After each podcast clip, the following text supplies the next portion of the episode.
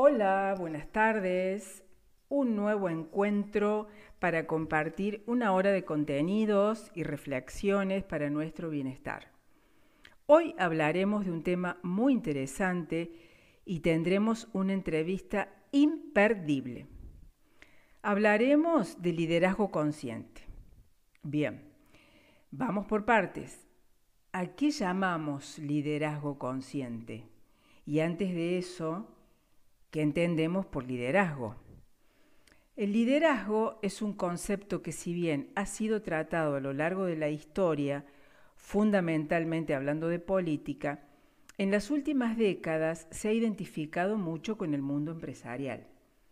La palabra liderazgo define a una influencia que se ejerce sobre las personas y que permite incentivarlas para que trabajen en forma entusiasta por un objetivo común.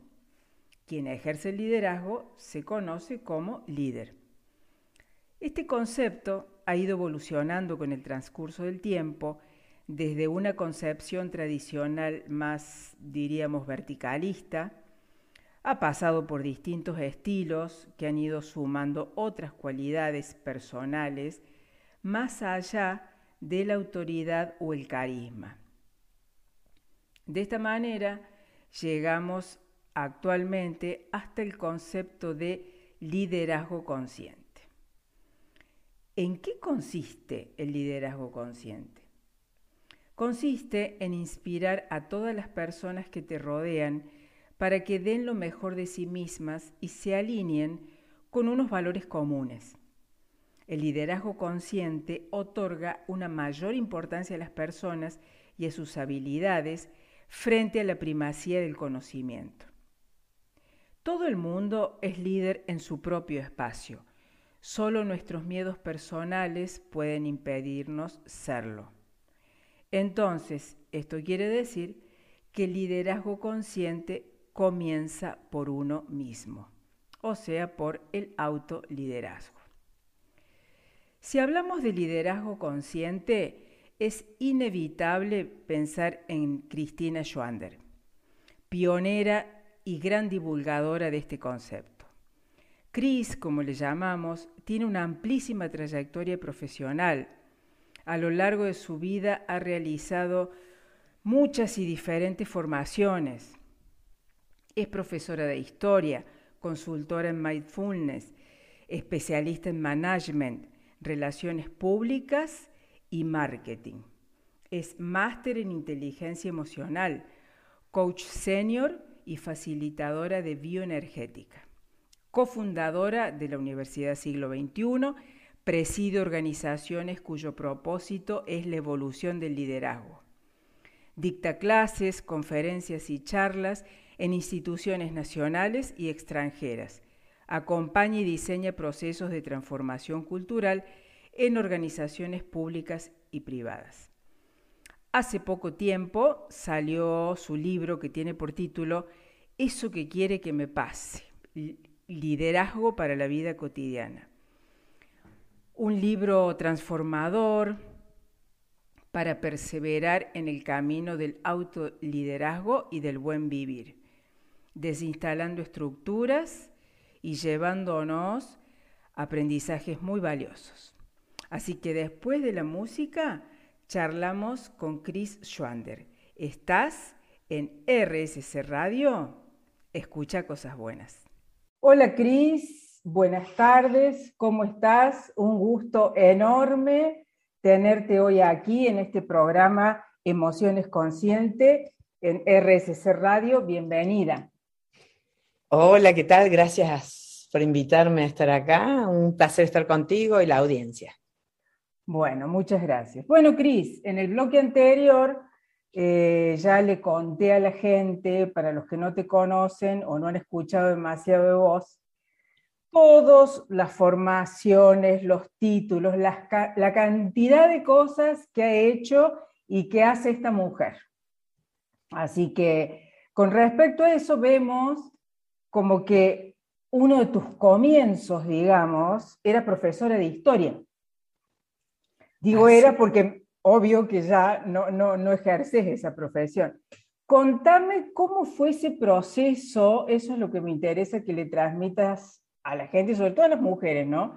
Ese proceso de pasar de profesora de historia, ¿no? En todo este sistema educativo, convencional y demás, el salto a este otro tipo de disciplinas eh, tan distintas, tan eh, omnicomprensivas. ¿Cómo fue eso? ¿Cómo fue, ¿Cómo fue siendo el despertar, el detonante? Contame.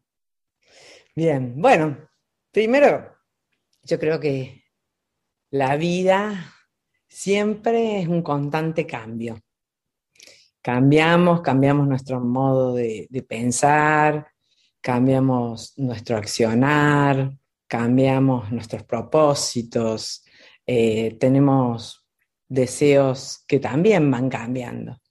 Eh, sin embargo, yo digo... Es la evolución de la vida, si nos quedáramos deseando y siendo como éramos a los 20, de pronto como que algo nos estaríamos quedando, digamos, ¿no? Claro, claro. Y sí, la vida es evolución y la evolución tiene siempre cambio y transformación. Eh, entonces, desde ese, desde ese lugar, yo creo que hay cosas que se mantienen. Por ejemplo, siempre se mantiene mi, esencia educadora. Eh, siempre se mantiene mi, esencia de aprendiz eterna y docente. Y eso es un rasgo Dice Roberto Pérez, uno de los maestros, ¿no? Que cuando uno enseña, dos aprenden. Exactamente. Es más o menos lo que vos estás diciendo. Sí, sí, yo creo que no hay educador sin aprendiz y no hay aprendiz sin alma de educador, ¿no? Puede ser autoeducarse, ¿no? Desde ese lugar, bueno, en mi juventud fui profesora en, historia, después estudié eh, marketing, relaciones públicas, eh, entonces eh, me dediqué a la comunicación, al marketing, fui secretaria de extensión de la, siglo XXI, fundé la siglo XXI. E, en un momento hay, un, cambio en mi vida, pierdo el interés en esas actividades. Había comenzado la formación de coaching, a partir de allí hago coaching, la maestría en inteligencia emocional, la formación en, bioenergética coach advanced, me formo como consultora en, mindfulness y ahí hoy mi vida es la evolución del liderazgo, acompañar procesos evolutivos del liderazgo, con la primera mirada de que todos somos líderes y a partir de allí dirijo formaciones, escribo, soy autor de un libro y toda mi vida va uniendo estas, eh, amalgamando esta mujer que soy, empresaria, líder, educadora, y bueno, y es como dijiste recién, ¿no? Nunca has abandonado y al contrario, has ido expandiendo esa vocación de educadora que vos tenés, porque no te quedaste eh, siempre y has ido, y eso habla de una evolución mayor, ¿no? Cuando uno trata de ir de lo individual a lo general, ¿no? Esa expansión así, no solamente yo, no solamente el que tengo al lado, sino para todos. Yo creo que un poco eso habrá, se habrá plasmado, no sé, me admito imaginar un poco en tu cabeza con el tema de la, de la Universidad del siglo XXI, por ejemplo, que es algo tan, tan vasto, tan amplio, es una universidad, no es un instituto, no es eh, voy a tener una formación de, creo que eso habla de, de esa otra cosa, ¿no? De, de, de la mm. entrega de la, de la visión eh, para lo general, para el colectivo. Sí, así es, así es, tal como, como tú lo dices, Liliana, y también creo que eh, reconocer claramente nuestros dones y, y, lo que nos hace felices. La palabra felicidad habla de fecundidad, ¿no? Entonces, cuando somos felices, somos fecundos. Entonces, una de, creo, de nuestras tareas fundamentales como seres humanos es reconocer en dónde y en qué espacios soy, estoy siendo más feliz y desde allí más fecunda, para mí y para los otros.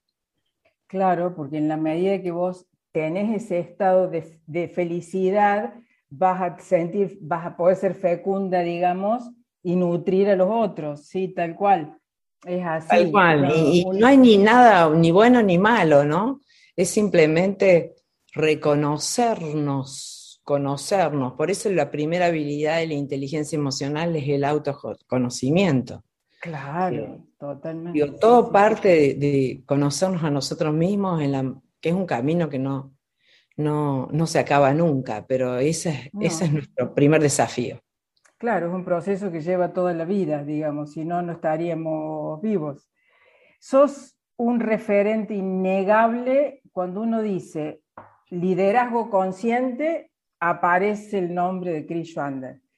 Em, sumamente importante tu labor en ese sentido. Yo en el bloque anterior, antes de presentarte, conté del liderazgo tradicional, digamos, más o menos de dónde viene el concepto, que incluso es un concepto em, acuñado en, en, el ámbito empresarial, pero que después, a medida que ha ido evolucionando, hoy se habla de liderazgo consciente, vos fundamentalmente, y hablamos de autoliderazgo, ¿no? Y esto un poco que hablábamos recién de empezar por uno.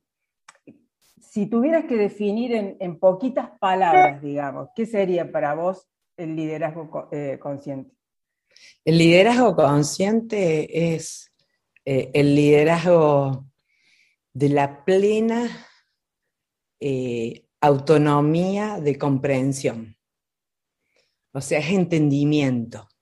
Es el liderazgo de darnos cuenta que todos somos uno, es el liderazgo comprometido, es el liderazgo desde el corazón, eh, aunado con la inteligencia eh, lógica reflexiva. Maravilloso. Porque sí, sí, sí, porque anteponer es como que eh, has invertido o se ha invertido a lo largo del tiempo el concepto de liderazgo, digamos porque antes era lo racional, lo sistemático, aplicado de determinada manera para, y de paso, si lográbamos algún bienestar, por decirlo de, alguna manera, eh, o que la gente se sintiera bien, bueno, era un plus. Eh, en cambio ahora es exactamente al revés la concepción de liderazgo. Exactamente, y parte de, el, en comprender que todos, todos somos líderes, porque todos somos protagonistas de nuestra vida. Quien no se hace protagonista se convierte en víctima o victimario. Entonces, el, liderazgo es la capacidad, clave del liderazgo es la capacidad de influenciar. Y la primera influencia y la más importante es la de lograr los resultados deseados en nuestra propia vida. A partir de allí, poder liderar equipos. Y para liderar equipos, para mí, todo líder es eh, generador, diseñador y gestor de conversaciones poderosas y nutricio y remodelador de emociones. A partir de ahí se generan resultados. Y si sos empresario, resultados de rentabilidad, por supuesto, pero no a cualquier costo. No, no, no, eso es el gran cambio de, paradigma, ¿no? De estas épocas que, estamos transitando. Por suerte, es un cambio de paradigma en todos sentidos, sí, tal cual, tal cual. Empezando con esto de que, vos decís, ¿no? De la conciencia de unidad, que es, el origen de todo, es, la base del pensamiento, digamos. Sí, sí, coincido totalmente, sí. Sí, sí, sí. Em, hemos estado... Em, bueno, si te parece, vamos a, vamos a hacer una pausa, vamos a escuchar un poco de música y al regreso nos vas a contar qué es API. ¿Mm? Allí vamos. Me parece. Ya seguimos. Bueno, continuamos en este bloque. Estamos con la visita, la honorable visita de Chris Schwander y le quedamos en el bloque anterior con la pregunta que nos va a explicar ahora qué es API, que es una metodología que ella aplica. Contanos, Cris, ¿qué es API?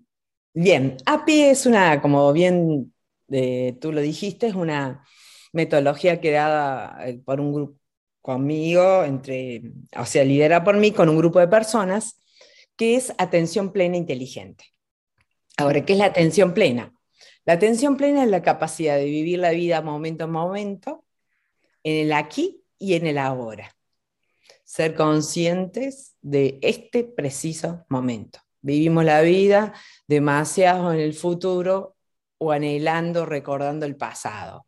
Entonces, es una habilidad que se entrena, que fundamentalmente el gimnasio mayor de la atención plena es la meditación diaria y después tener ejercicios en la vida cotidiana para despertar esta habilidad de atención, dejar de vivir en piloto automático para convertirnos en conductores conscientes de nuestra propia vida. Genial. desde, esa, desde esa trama central, API tiene atención lógica y reflexiva. O sea, solo podemos intervenir en aquello que nos damos cuenta. Una persona que no se da cuenta actúa siempre de la misma manera. O sea, eso sería el primer requisito, digamos, porque si no significa que está en automático, si no, no, no actúa de manera lógica, reflexiva, ¿no? Exacto. Y para eso también eh, aprender distinciones, aprender técnicas, eh, reconocer que tenemos entre 70.000 y 90.000 pensamientos por día y que ellos nunca se pueden parar, detenerse, pero sí puedo darme cuenta de lo que estoy pensando y para qué estoy pensando lo que estoy pensando y cómo nutrir lo que me hace falta en ese momento. Claro. Inteligencia emocional, sí. que eh, tiene cinco habilidades, el autoconocimiento, la autogestión, la motivación, motivación ecológica, o sea, para ir al cielo de que deseamos y decimos ecológica es cuidando los recursos, la empatía, esa capacidad de ponernos en lugar del otro, y habilidades sociales, eh, la gestión de conversaciones y la resolución de conflictos, por ejemplo. Entonces, darnos cuenta de la emoción qué son las emociones, para qué están las emociones, en qué emoción estoy hoy, poder eh, gestionarlas, no controlarlas, las emociones no se controlan, se gestionan. Exactamente. Entonces, poder gestionarla de, manera asertiva. Eh, por otra parte, la inteligencia corporal, el cuerpo como mensajero y como canal. El cuerpo eh, es un gran gran espacio de intervención para el liderazgo consciente. Entonces, reconocerlo y darle lugar a este cuerpo sabio, que eh, no miente, pero es obediente. Porque toda emoción despierta procesos neurofisiológicos. entonces, todo esto se va a unir. Por otra parte, la, inteligencia vincular, eh, relacional, o sea, al cambiar nosotros cambia nuestro mundo, somos parte de un sistema, este sistema nos condiciona. Yo no puedo obligar a otro, pero sí puedo producir cambios en mi sistema o puedo decidir dejar algún sistema e irme a otro. Y la inteligencia espiritual, que es la magia de lo incomprensible, el entender que hay algo más grande, eh, que tiene capacidades ilimitadas de intervenciones, simplemente dejando que aparezca. Entonces eso es difícil, Sí, qué difícil que es entender ¿no? este tema de, que somos seres espirituales, cómo cuesta a veces, decía Krishnamurti, que tenemos, no, perdón, Taylor Jardin, que somos seres espirituales viviendo una experiencia humana y no al revés, digamos. Pero... exactamente. Y viste, ¿qué es la intuición, por ejemplo? hay tantas cosas que no podemos explicar. ¿Qué es la manifestación? Exactamente. sí, sí, hay, tantas cosas que si le damos tiempo y la hacemos con la atención, nos damos cuenta que hay algo que hoy la ciencia no le explica, porque la ciencia es muy importante, claro que sí, pero también es, es una frontera por ahí. No solo es un sendero, por ahí es un muro que no nos deja ir hacia un espacio mayor y más grande. Exactamente, que recién ahora, por estas épocas, está habiendo ¿no? una interrelación entre ciencia y conciencia, por decirlo de alguna manera.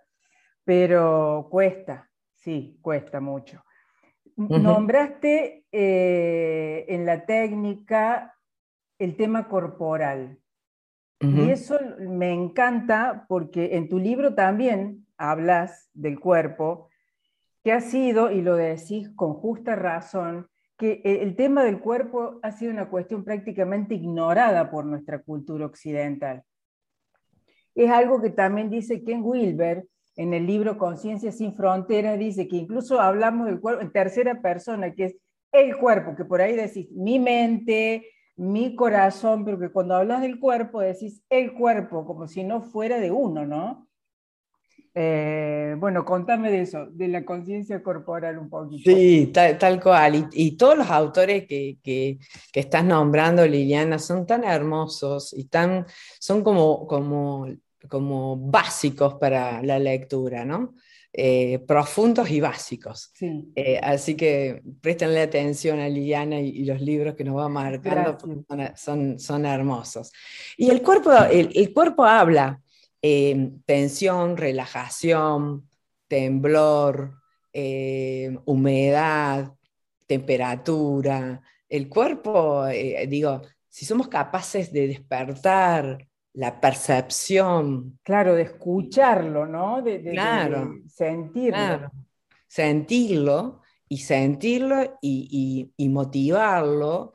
Tenemos allí una, gran posibilidad de, intervención, pero para eso tenemos que, afinar nuestra percepción corporal como un músico afina el oído. Y, como la, y un modo de afinar es detenernos es dejar de estar apurados con todo el tiempo, es detenernos a, abrirnos a todos los sentidos, que son mucho más que cinco sentidos. Entonces hay muchísima, como para darles un ejemplo concreto, cada emoción esculpe nuestro cuerpo. Y al esculpir nuestro cuerpo despierta procesos neurofisiológicos. Por ejemplo, un gran canal desde nuestro cuerpo es la respiración. Yo siempre digo, nos tenemos que convertir en sommelier de la respiración. La vida eh, es, una gran mesa donde está llena de manjares. Y hay un manjar fundamental que tenemos que aprender a hacer un buen maridaje, que es la respiración. Una respiración calma. Muy bonito. Es que una respiración calma te calma, si necesitas determinación, eh, eh, respira de modo sacádico, hacer respiraciones, inhalaciones y exhalaciones profundas, que eso va a cargar tu cuerpo, va a liberar cortisol y adrenalina. Eh, entonces, si eso, reconoce, por ejemplo, tu respiración. Si necesitas calma y ternura, respira tranquila. Si necesitas, eh, date cuenta que el miedo es agitación sin respiración. Claro. Entonces, Todos estos temas, eh, todo es, vos lo relatas muy, muy bien, muy, lo explicas muy bien en tu libro. Eso que quiero que me pase. Sí. Lo explico en mi libro y hay, también hay un capítulo, porque en mi libro escribo yo y escriben científicos también. hay todo un, capítulo de la química de las emociones, y la química de las emociones tiene que ver con espacios corporales, ¿no? internos y externos, desde nuestros músculos a nuestras fascias, a todos los procesos neurofisiológicos y neuroquímicos que hay internos. Así que ahí hay un gran, una gran posibilidad y una hermosa posibilidad. Por ejemplo, el temblor. Temblar es, un, es un dispositivo natural que tiene nuestro cuerpo para liberar tensiones. Por eso cuando estamos nerviosos temblamos. Temblamos. Contame la piel de gallina. La piel de gallina también tiene una explicación, claro. Claro, la piel de gallina es cuando, cuando, cuando hay algo abrumador, pero abrumador no que nos colapsa, sino que es demasiado para nosotros. Entonces el cuerpo produce toda una piloerección, eh, ya puede ser, es demasiado tierno para mí, ay, me agarra, es demasiado o es demasiado fuerte para mí, ¿no? Entonces, eh, eso, también, digamos, el, bostezo, el bostezo es, como, una, como un, es un modo de calmar a nuestra mente abatida. Entonces bostezamos para darle dar oxígeno darnos oxígeno.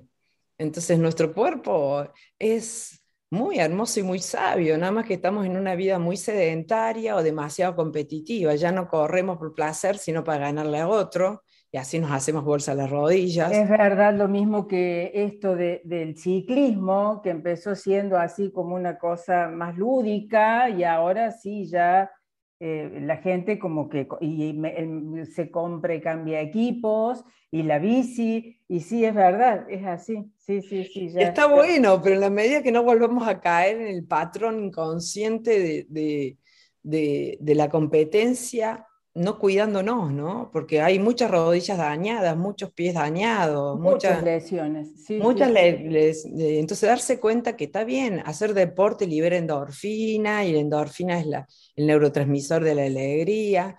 Pero si yo vuelvo a entrar en el paradigma de la competencia sin cuidado, me vuelvo a dañar.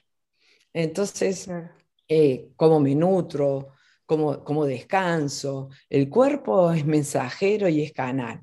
Eh, eh, atención amorosa a él, ¿no?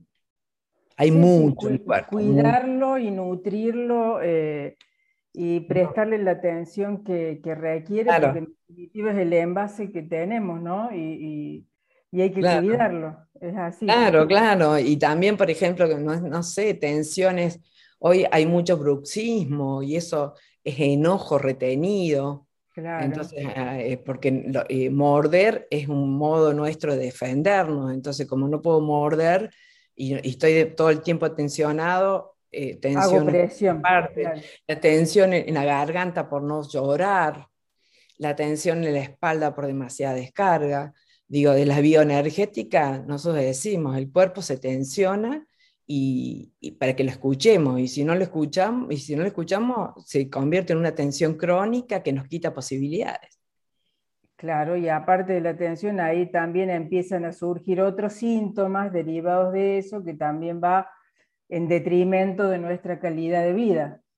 Claro, de nuestro bienestar, inclusive yo de eso no conozco porque no me he preparado, solo he hecho una formación con, con con bio, de bioneuromoción, pero muy poquitita, pero hay mucha gente estudiando esta, esto, cómo las enfermedades, eh, cómo se avisan del cuerpo y se instalan desde el cuerpo, ¿no? Y en el cuerpo. Sí, sí, sí, sí, biodecodificación, bioneuromoción. Sí, que la mayoría tiene raíces emocionales, o sea, son conflictos emocionales no resueltos que un día llaman a la puerta de alguna manera claro, porque somos una unidad de, pensamiento, mente, emoción y cuerpo, y las ambas se interrelacionan y actúan en coherencia y congruencia. Entonces puedo intervenir de cualquiera de los dominios, desde los pensamientos, que, la mayoría de ellos mienten, pensamientos, no todo lo que pienso es cierto, claro. de emociones que son señales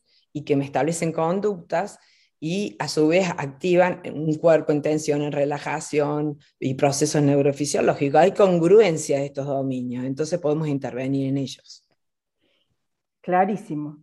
Bueno, si te parece, escuchamos un poco de música y seguimos. Escuchamos música. Radio. Escucha cosas buenas. Estamos, estamos con Chris Schwander teniendo una linda conversación vamos a conversar un poquito más ahora de su libro, que se llama Eso que quiero que me pase, liderazgo para la vida cotidiana.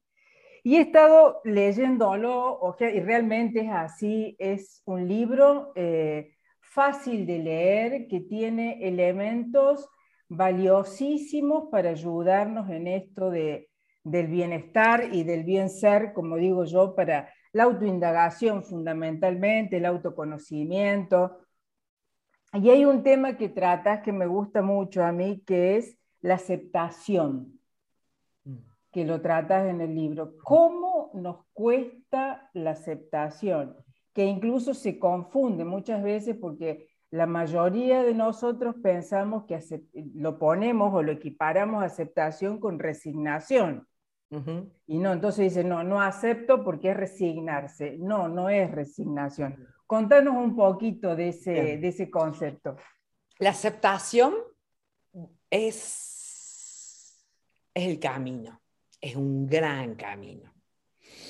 Eh, es más, la definición de Cabancín de mindfulness es vivir la vida con aceptación y sin juicio.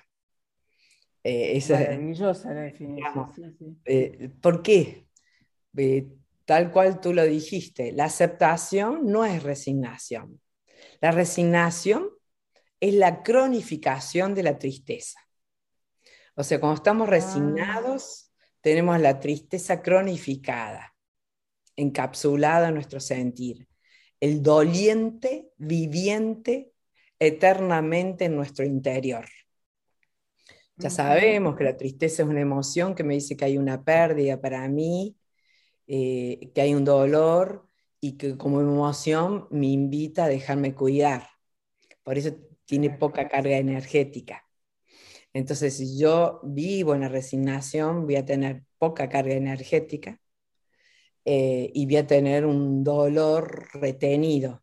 Y como dicen los budistas, dolor más retención y sufrimiento. Esa frase la tenía nota de tu libro, tal cual, dolor más resistencia, sufrimiento. Sí, sí, sí. En cambio, la aceptación es un e, estado activo, es un estado de un, líder que dice, ok, así son las cosas, esto me pasó, esto pasó, este dolor está en mí, pero tomo el timón de mi vida y sigo adelante. Em, es como la, yo digo, eh, por ejemplo, la tristeza aceptada puede convertirse en agradecimiento. Entonces, es la, es la, el enojo aceptado puede convertirse en determinación. Para poner un límite, El miedo aceptado puede convertirse en autocuidado. Entonces, eh, una pérdida aceptada puede convertirse en, en, la esperanza de que la vida continúa aún sin que esa persona esté, o aún con esa traición, o aún con esa partida. Tomo el timón de mi vida y digo sí, sigo adelante. Es la autopista de salida a un reflorecer del vivir. Yo digo, tengo una anécdota de mi padre sobre las que, una metáfora, ¿no? No me digas que es la del agua, la del río. Sí, Porque la anoté para que me la relates porque me pareció exquisita. Me encantó. Sí, por favor. Sí, cuando, cuando, cuando escribía sobre la aceptación me acordé de mi papá. Nosotros somos cinco hermanos, éramos cinco hermanos, ahora somos seis, pequeñitos todos, vivíamos en un pueblo, Río Tercero. Y a la noche, mi papá en las noches de verano nos llevaban al río. Mi mamá hacía los sándwiches de milanesa, generalmente en y, y, con su eh, eh, bolsita nos partíamos ahí. Y mi papá, antes que nos tirábamos al río, nos decía, recuerden, este río tiene muchos remolinos. Probablemente cuando ustedes naden, le va a agarrar un remolino. El remolino es un tirauzón que te chupa para abajo. Entonces decía, cuando si los toma un remolino, ustedes desen cuenta, no griten, no se asusten, no patalen, no intenten salir, porque es ahí cuando se van a ahogar. ustedes déjense llevar, déjense llevar y vayan hasta el fondo. Y serás desde el fondo donde verán la salida. Eso es aceptación tenés un dolor antes hasta Maravilloso, sí. Va a haber procesos quizás de negación, de reprimir, de enojo, y poco a poco volverás, volveremos todos, porque todos tenemos algo que aceptar en la vida, volveremos todos a resurgir, porque la vida es desafiante, cambiante, asombrosa. A veces hacemos la plancha, a veces no, hacemos, surfeamos las olas, a veces nos sumergimos y a veces vamos hasta el fondo, pero, pero la vida es eso, es esa posibilidad de como navegar. Lo dijiste, claro, al comienzo, ¿no? Creo que la aceptación es un camino que se elige. La aceptación es elección consciente de volver a tomar, no reprimir el dolor, volver a tomar el timón y decir, ok, sigo adelante. Se diferencia totalmente, ya lo vimos, de la resignación, que es tristeza cronificada. Y si no aceptas, otra de las cosas que nos puede pasar es crear el resentimiento. Que el resentimiento es enojo podrido, es enojo cronificado. Es ese famoso dicho, quédate en el cordón de la vereda y verás pasar cadáver de tu enemigo. Y yo te pregunto qué pasó, si no pasa nunca, vos te perdiste la vida. Te petrificaste ahí vos sentadito, claro.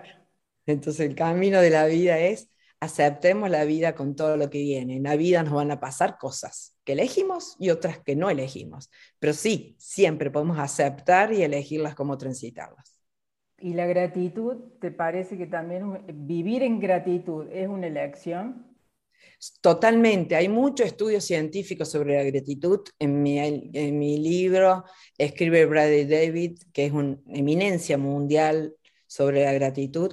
La gratitud absolutamente es un camino elegido, porque hay mucho estudio científico y constan de pequeños ejercicios para traer gratitud, como por ejemplo cada noche, antes de dormir, recordar momentos de gratitud en tu vida y llevar el recuerdo a eso, saborear esos momentos gratos de tu vida y a quién agradecerías. Hay mucho. Vivir agradecido es una elección y vivir en bienestar también es una elección para todos aquellos que tenemos lo básico cubierto. Entonces es una elección. ¿A dónde miramos? ¿A qué le prestamos atención? Eso es el liderazgo consciente, en definitiva, ¿no? Exactamente. esa es la, parte práctica del liderazgo consciente. Exactamente. El liderazgo consciente es entendimiento sabio de cómo transitar el vivir. ¿Algún líder que haya influido en tu vida, ya que estamos hablando de, liderazgo, pero así, ¿no? Líder, eh, creo que vos le llamas en el, en el libro líder puente, me parece, o algo así. Sí, yo le llamo líder, puente porque creo que el liderazgo no es un cargo dado, no es tener gente, es una persona que a veces va adelante y a veces va atrás, y la mayoría está en la base, en la red, creando cimientos sólidos para liderazgos eh, circulares, ¿no? Eso, por eso lo llamo liderazgo puente. Eh, por suerte yo tengo, he tenido y tengo en mi vida, eh, bueno, desde grandes autores y lecturas, porque amo leer, como me doy cuenta que tú, vos también. Entonces, esos, esos líderes que algunos, con algunos he tenido la fortuna de compartir mesa, con Toffler, con Yunus, con Galeano, con un montón, porque armábamos este ciclo de conferencias para pensar. Entonces, lo he tenido. No, sí, tenés una vasta trayectoria en, en mi casa. Pero algunos me he formado, con Echeverría, con Maturana, eh, con Goleman, con algunos de ellos soy amiga o tengo una cierta amistad, pero fundamentalmente he tenido y tengo eh, líderes en mi vida, ¿no? Mi madre, mi padre, con sus errores y con sus aciertos, mis hermanos, mis amigos, mis maestros, mis alumnos. Eh, yo, mucha gente que me enseña y que, y que me dice, estás equivocada, la estás viendo mal, o mira qué bien que estás haciendo esto, porque el, arte de la crítica es otro rasgo de los líderes, ¿no?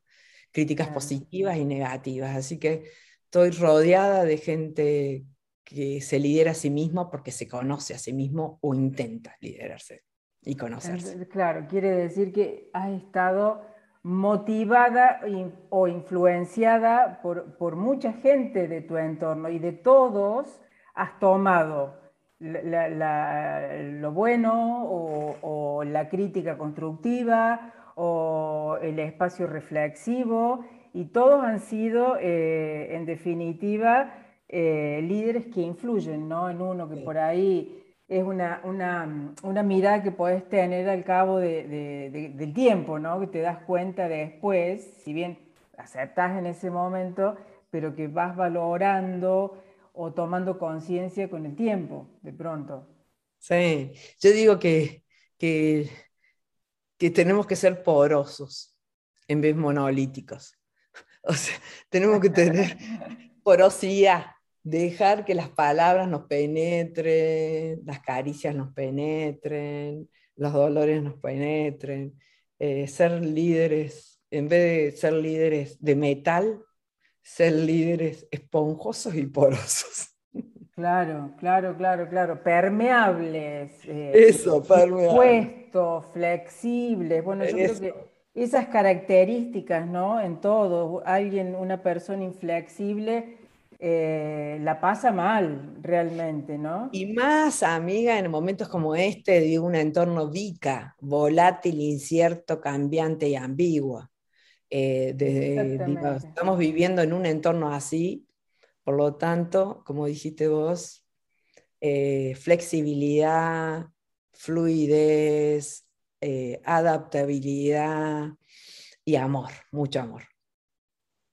Fundamentalmente amor. Esa es la llave de, esa es la llave hoy, la, más importante y la más grande, ¿no?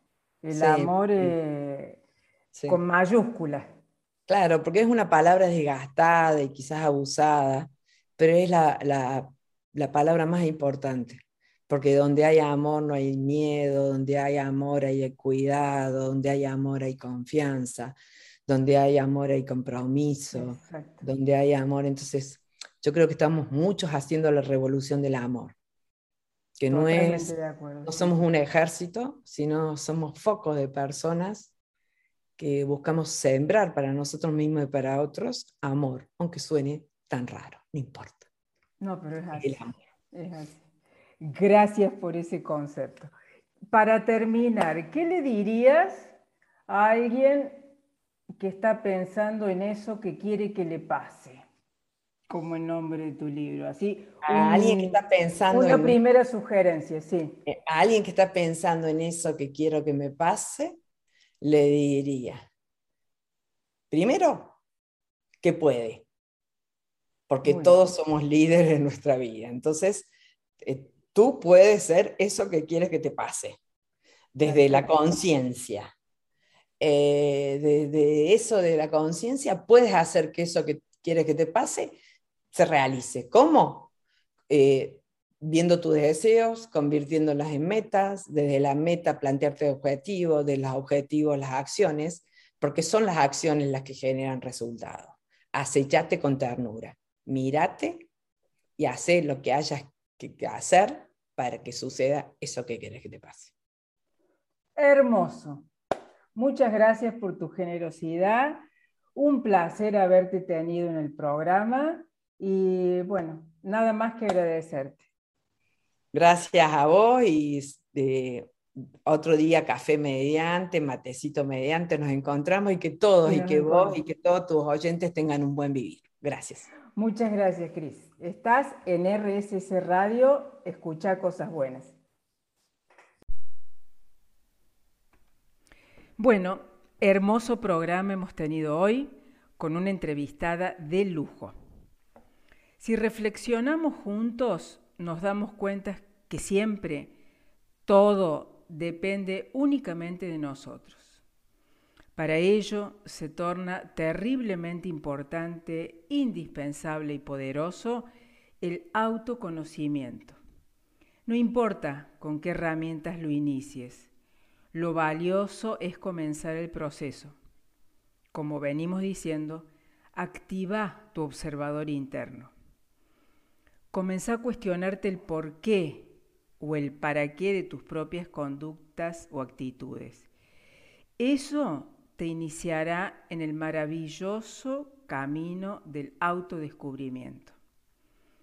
Tenés que saber que es un camino de una sola mano, como dicen, es solo de ida, que te irá llevando a lugares de mayor plenitud y conciencia, logrando así el bienestar con vos mismo y por supuesto con los demás. Te recuerdo mis redes, Instagram, emociones.conscientes con SC, Facebook Liliana Carballo, Emociones Conscientes. Nos encontramos el próximo lunes a las 19 horas. Muchas gracias. Estás en RSC Radio. Escucha cosas buenas. Chau, chau.